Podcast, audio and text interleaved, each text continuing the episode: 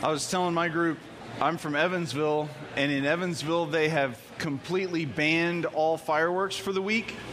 So um, usually around around um, the Fourth of July, me and my kids play a game, uh, firecracker or firearm.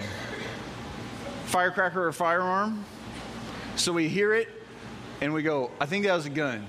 I think it was a gun." And then we'll hear another pa, pa, pa. We're like, "No, that was a firecracker." And then all of a sudden we'll hear, Woo! We're like, oh, it's a firearm. All right. so, uh, yeah, since they've banned fireworks in Vanderburgh County and in Evansville, um, now we just play duck and cover. So, because it's all firearms. Well, um, hello, I'm a guest speaker. If you're a visitor here, don't worry, you only have to put up with me for this week. Um, my name is Dan, and uh, I was here last week and just had a great time and really felt a warm welcome from you guys, and I appreciate that. We are going to stay in the same spot this week that we were in last week. Um, same scriptures, same good stuff, and um, only only better. The same, only better, right? Um, we just put it in a new package. No. Um, so, just to bring you up to speed a little bit, there was uh, Aaron and there was Moses, and they could burn holy fire, and people grumbled against them, and they said, Okay, you bring the fire, and we'll bring our fire, and we'll see who God approves. And God disapproved of the grumblers and the rebels, and he sent out fire, and he consumed them halfway. It was kind of a mess. And uh, from then on, every time the priests would make a sacrifice on the altar, they would see that God was serious. And uh, and and the, he was the real deal, and it was a big deal, and um, that is really. Listen to it online. You'll be like, that's not at all what he talked about. But anyway, um, this week we are going to talk about grumblers and runners or ancient storm chasers. Ancient storm chasers. Um, of that stuff happened, and all the people grumbled, and Korah got burnt up, and the earth opened up and swallowed people. Look at the first five words up there. The next day, people haven't even moved in on the plot of land that Dathan and Abiram used to live on, which I'm sure that would be really cheap real estate. The next day, the next day, the whole community of Israelites murmured against Moses and Aaron, saying, You have killed the Lord's people. You did it. They're all complaining. Before he had 250 people grumbling against him and the families of Dathan and Abiram. Now it's all the people. Millions of people in the desert camping out, grumbling against Aaron and Moses. And they say, You did it. There's a, if you are in leadership of any kind, you should check out a video by, um, uh, I want to say Henry Cloud, and it's called The Wise and the Fool and the Evil Person. That's all you get. Check that out. Um, when people grumble, when people, when fools don't like the truth, they change the truth and they try to change what really happened. You have killed the Lord's people is how they grumble. But it wasn't Moses that did it, right? It was obvious. It was obvious. The thing you got to remember about these people is they've already grumbled to the point of failure. They have already grumbled their lives away. If you, we're in number 16, if you go back to Numbers 14, you see where they sent the 12 spies. The 12 spies came back. Two of them said, Yes, let's take the land. It's awesome. Ten of them said, No way, we can't do this. Grumble, murmur, complain, grumble. And then God gave them a new calling, which is really upsetting die in the wilderness. You've grumbled against me. You've refused to go into the promised land I've given you. Therefore, everybody in the whole generation, 20 years old and up, is going to die off. And then the next generation is going to take the promised land, except for Joshua and Caleb.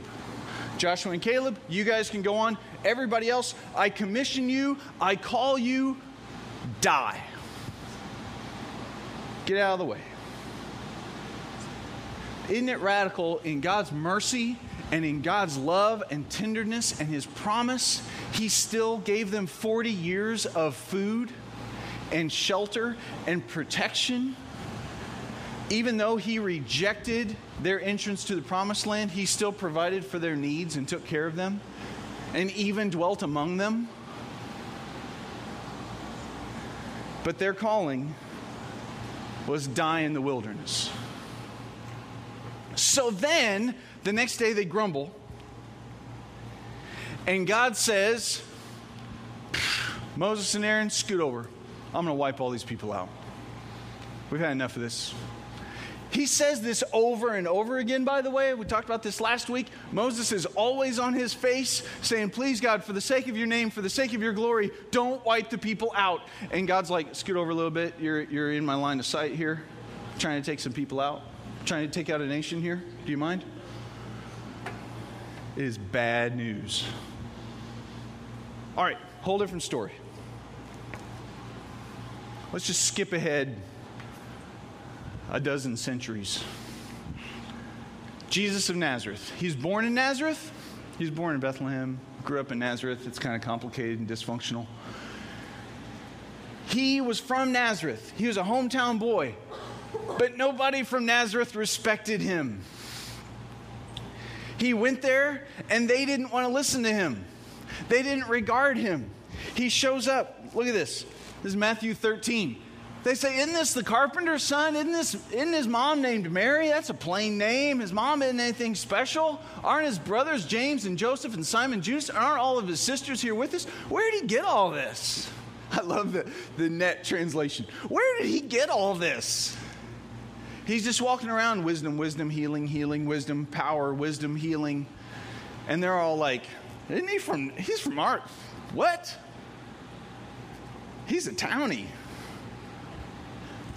What? Where'd he get all this? What'd he do? Why is he special? Jesus heals a man born blind. If you, I, if you want to do something really exciting, read the Gospels like Jesus is a twerp trying to tick off people. And you'll find repeatedly he finds things that will specifically make the religious authorities angry and goes out of his way to do those things. Serious. You will enjoy it. Um, it's kind of like reading the book of Acts as a spy novel, but maybe we'll talk about it, that another day. Blow your mind. Jesus heals a man born blind. No one born blind has ever been healed of their blindness. There are stories of uh, rabbis healing, uh, healing people who had had an injury that made them blind, but no one had ever healed a man born blind. And it got to such an extent that the Pharisees themselves, the rabbis, taught that only the Messiah would heal a man born blind. And so Jesus goes out of his way, tracks down a man born blind, and goes, Bazzah! And what do they want to know? Oh my goodness.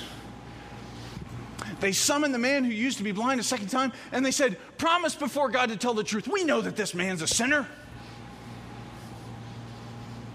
Because he did it on the Sabbath. He broke the rules about how you're supposed to heal people. There's rules. You're supposed to work on this day, don't work on this day. And he healed a man born blind and broke the rules. And they get they get mad and they start to grumble. They had already been grumbling. They started grumbling more. All right, rewind. All right, push the right button to rewind. Don't push the rewind button, right? hey, can you help me?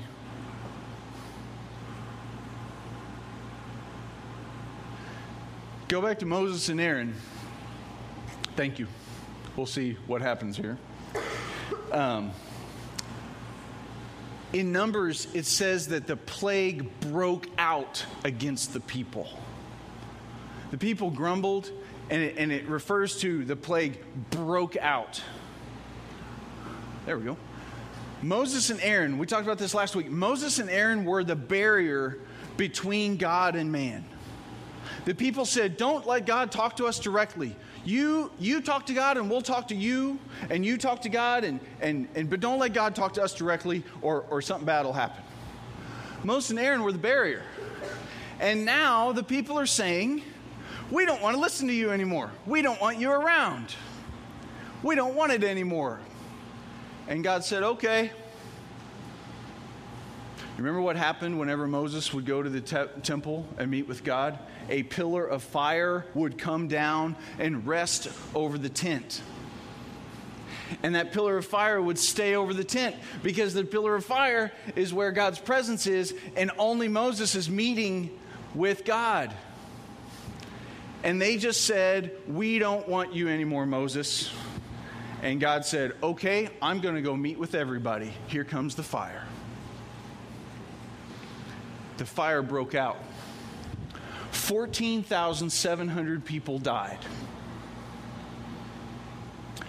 We don't know if it was a wall of fire. We don't know if it was the, the actual pillar of fire that was usually staying there, that it was like a fire tornado. We don't know.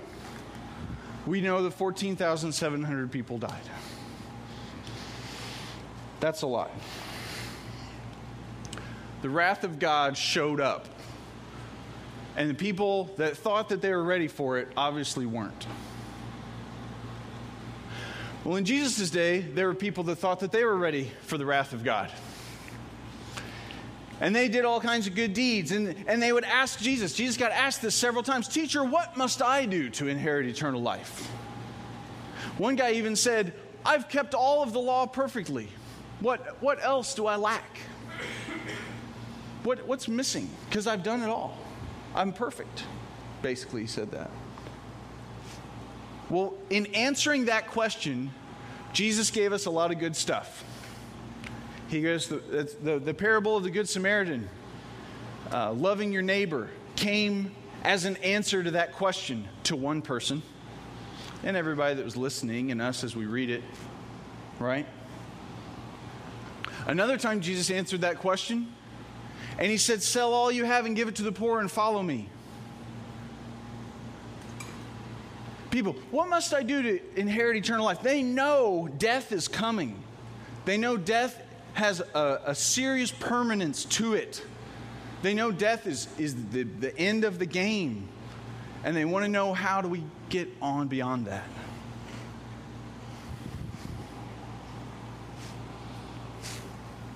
They knew then, just like the grumblers knew in the book of Numbers, just like we know now, just like the sons of Korah that got burned up, that escaping wrath is no small task. It is a big deal. All right, back to Numbers. Moses and Aaron, remember where they are? They're on their faces. The fire has broken out. Moses says to Aaron, Moses says to Aaron, Take your censer, put burning coals from the altar in it, place incense in it, and go quickly into the assembly and make atonement for them. For wrath has gone out from the Lord, the plague has begun. There's a couple million people in the camp, and they're all camped out. Um, they, they cover as far as your eyes can see. If you've ever been to the Indy 500, there's millions and millions of people at the Indy 500. There's people as far as you can see, right? And the wrath has, has gone out, the plague has begun, and Moses says, Aaron! And I think it's all yelling from here on. I really do. If you've ever been in a crisis situation, if you've ever uh, been in a house while your roof is getting ripped off during a tornado, it's all yelling, right? Aaron, get your incense. Get the censer. Put the burning coals from the altar in it. Place incense on it. Go quickly into the assembly and make atonement for them. How interesting. He tells Aaron Go get your censer.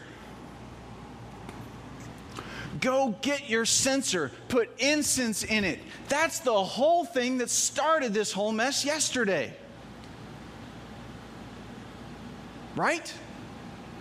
The day before, Korah, you're not any better than us. We can burn un- we can burn fire just like you can burn fire. Okay, bring your fire. And they touched the burning coals and they all got consumed. But not Aaron, because he can touch those things. He's got the authority to wield the incense. He's got the authority to go up and get those things, put them in his censer, and go to the people. And to make atonement for them. It says, Take the censer, put burning coals from the altar in it, place incense on it, and go quickly into the assembly and make atonement for them. I think it's a big deal that Aaron was sent he did not go on his own. We cannot give Aaron any credit, can we? Oh, he just loved those people so much. He just thought, I just want to go save them. It wasn't his charisma. He didn't have some genetic disposition towards mercy or compassion. He was not a compassionate person. He's the fool that uh, made a golden calf and led everybody to bow down to it, folks. He doesn't have a compassionate or wise bone in his body. we saw that.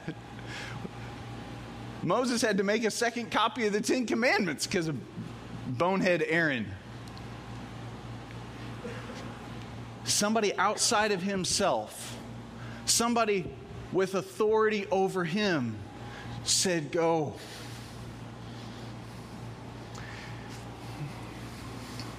He took the authority he was given that incense, those coals. He grabbed it, he took it, and he went to the people. That same authority the day before burned 250 men to a crisp, burned them up. 24 hours later, it was deadly. In submission and humility and obedience, he went and he got that thing. And he made atonement for the people. Let's get back to Jesus. Remember Jesus? This is really all about Jesus. Religious leaders were serious about authority.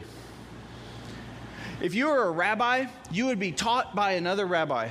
And whenever you would come to a city and you would speak, they would say, By what authority did you learn these things? And you'd say, Well, I learned from so and so, who learned from so and so, who learned from so and so, who learned from so and so, who learned from so and so, who learned from Moses.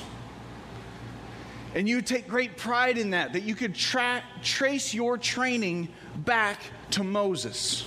Because the idea was that a rabbi would duplicate himself into a younger rabbi and he would duplicate himself into a younger rabbi. He would duplicate himself so that when the, you would go hear a rabbi speak, you would know that he was a carbon copy of Moses. It was just like going to hear Moses talk. We kind of get this where, um, you know, people say where they get their degree from, and that gives you some authority of where it came from, right? So Jesus is healing people and teaching stuff. And they say, By what authority are you doing these things? Who gave you the authority to do these things? Because Jesus is just walking around healing people, forgiving sins, really talking some crazy stuff. He took the, the folk tales that the rabbis used to teach people and to beat people up, and he twisted the ending to be like totally crazy the, the, the whole parable of the prodigal son, Jesus didn't make that up. It was a common folk tale, but the ending, Jesus totally turned on its head. Because the rabbis would teach it and say that the son came back and worked hard for his father and earned his way back to be a son. And Jesus has him throwing a party and killing the fattened calf and welcoming them in. That, it, oh, It'd be like telling the three little pigs, and at the end, the wolf ate them all. I mean, just crazy. Whoa! It'd throw you off. That's what he did. And that's why they're so befuddled. What authority are you doing these things? Who gave you the authority to do this? Jesus says, When you lift up the Son of Man, and then you'll know that I'm Him. Son of Man is like a code word that Daniel talked about for the Messiah. Daniel talked about the Son of Man hundreds of years before Jesus came. When you lift up the Son of Man, you'll know that I'm He, and you'll know that I don't do anything on my own initiative. See, number one thing, they want to know who, who by whose authority? You just doing this on your own? You just think you're something? You think you're something, Aaron and Moses, that you get to burn fire and we don't? Oh, wait, sorry, getting confused. You think you're something, Jesus, that you get to teach this stuff and we don't? I do nothing on my own initiative, but I speak just what the Father has taught me. I'm not here on my own, he says. I got sent. And when you hang me up, you're going to know who sent me. One who sent me is with me right now.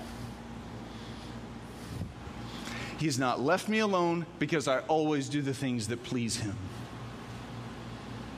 I don't think that was said in a yell. You guys know about the Boba Fett rule? The Boba Fett rule the less you talk, the tougher you are. In the original Star Wars movies, Boba Fett had a whole bunch of lines, and the actor that played Boba Fett said, You know, the more I talk, he says this to George Lucas, he says, The more I talk, the weaker I get. So could I just not have any lines at all? And I think he's only got one line in the whole movie. And that's why he's so tough. It's the Boba Fett rule right here. You're going to hang me up, and you'll know who my authority is. When you hang me up, you'll know who my authority is. And guess what? He's with me right now. Because I always do what he wants. Jesus' authority was his life. The life he lived. The life he lived was the authority. At one point, they're not believing Jesus, and he says, Look, look, look, look. If you don't believe me because of anything I say, will you at least believe me because of all the stuff I've done? If you won't believe a thing I say, if you don't believe a thing I say because I talk, will you look at this guy that was born blind that I healed? And by your own teaching, you said the Messiah would be the only guy that could do that? If you don't believe me by what I say, will you Remember that lady that got caught in adultery? And I said, Whoever hasn't sinned, throw the first rock. And everybody left. And I was the only one that was able to throw stones, and I didn't. Just believe by my activities, just believe by his life. You want authority? I got authority, and I will show it to you. And that's what he did.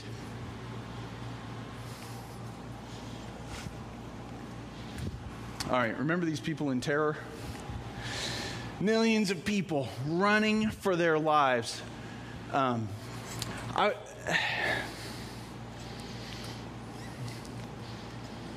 I was going to put up a picture from September 11th, and then I looked at it and I got too upset, so I didn't. But do you remember the pictures of people running away from those buildings in terror? That's what's going on here it, it is absolute hysteria. Nothing like this has ever happened. Something kind of like it happened the day before, but it was kind of a poof and it was done. And now it is just poof, poof, poof, poof. And the stuff is moving and people are dying.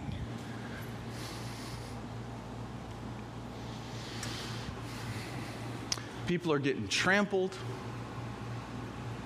The scary thing is, this doesn't have to stop. Because the calling on this generation, everybody aged 20 and up, is to die off. It doesn't have to stop.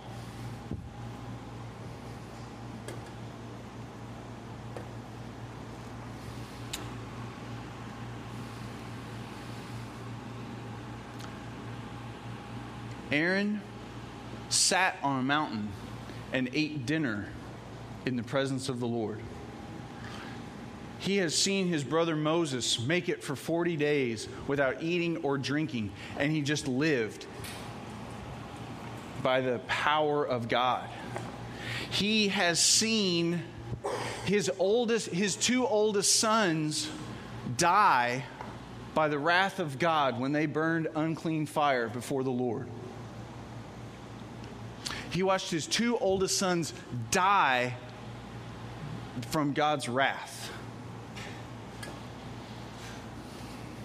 And here it is, it's broken out. Just imagine the scene total chaos, people running.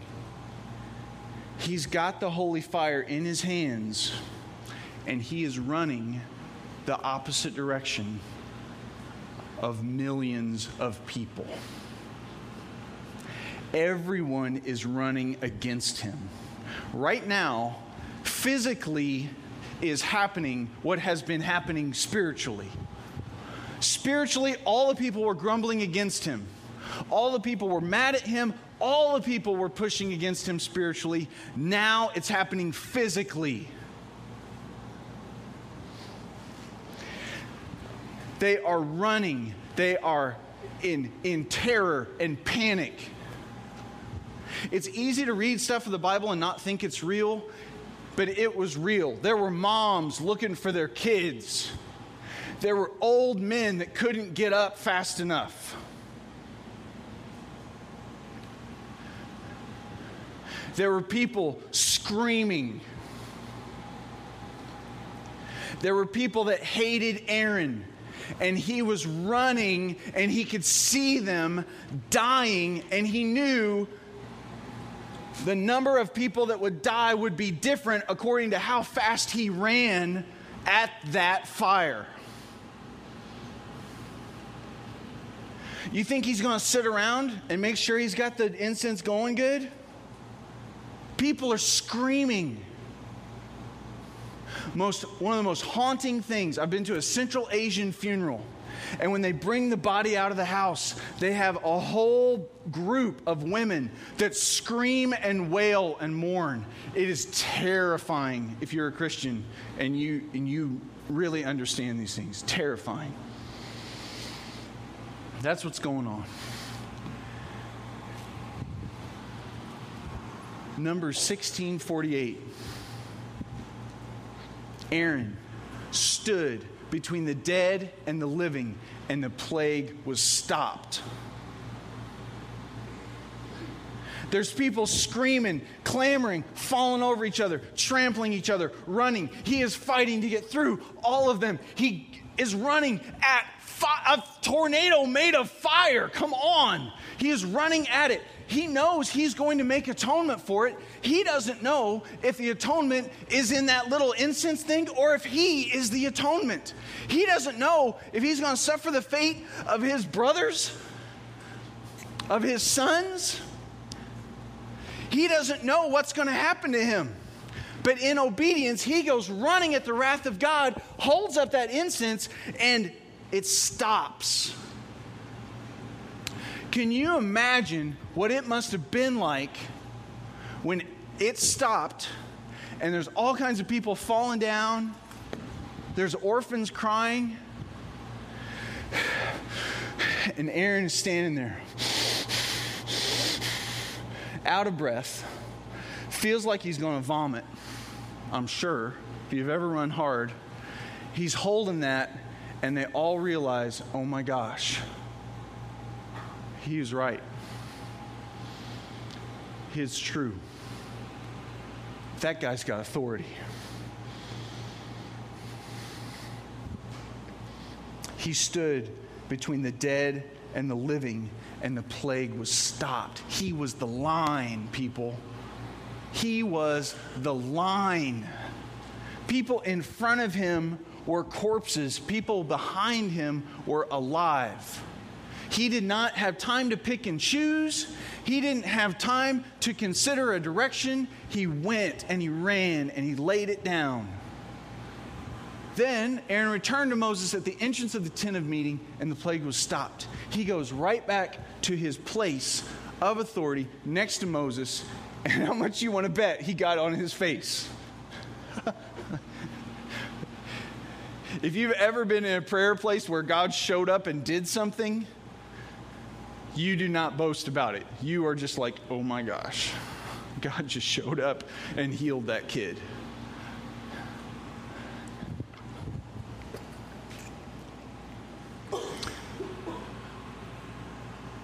Jesus, they asked him, What is your authority? He said, Look at my life. I will show you my authority by what I do. John 10 17, this is why the Father loves me, because I lay down my life so that I may take it back again. Aaron ran at the wrath of God, not knowing what the atonement was. He knew his authority was in that little censer. His authority was being shown by the incense that he burned. Jesus, no one takes it away from me, but I lay it down of my own free will. I have the authority to lay it down, and I have the authority to take it back up again. His life is the line between life and death. His life his life that he, and I don't, I don't even mean biography, right? I don't mean biography, everything he ever did. I mean the life power that is in him, his life. Aaron ran at the wrath of God, not knowing what the atonement was. Jesus ran at the wrath of God, knowing full well it was him, that he was the atonement. He ran at it fully knowing that he was not going to survive it. He knew he was dead. He knew he had to die. Check this out. He's praying and he says, The glory you gave to me, I've given to them so they may be one just as we are one. I am in them, and you, Father, are in me. This is Jesus praying, that they may be completely one, so that the world will know that you sent me and you've loved them just as you have loved me.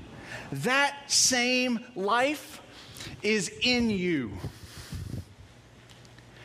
That same life, the same life that can run at the wrath of God to be the line of life and death for somebody and you can run at it and not be afraid of it. You can run at it and, and know that one has already given his life to the wrath of God for the wrath of God instead of you. And his life is in us. So now we don't live the same way anymore. We can't. We can't possibly live the same way anymore.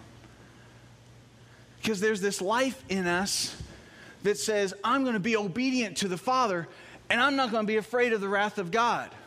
Well, if I'm not going to be afraid of the wrath of God, I'm not going to be afraid of those guys that are selling stuff in bags on my street corner.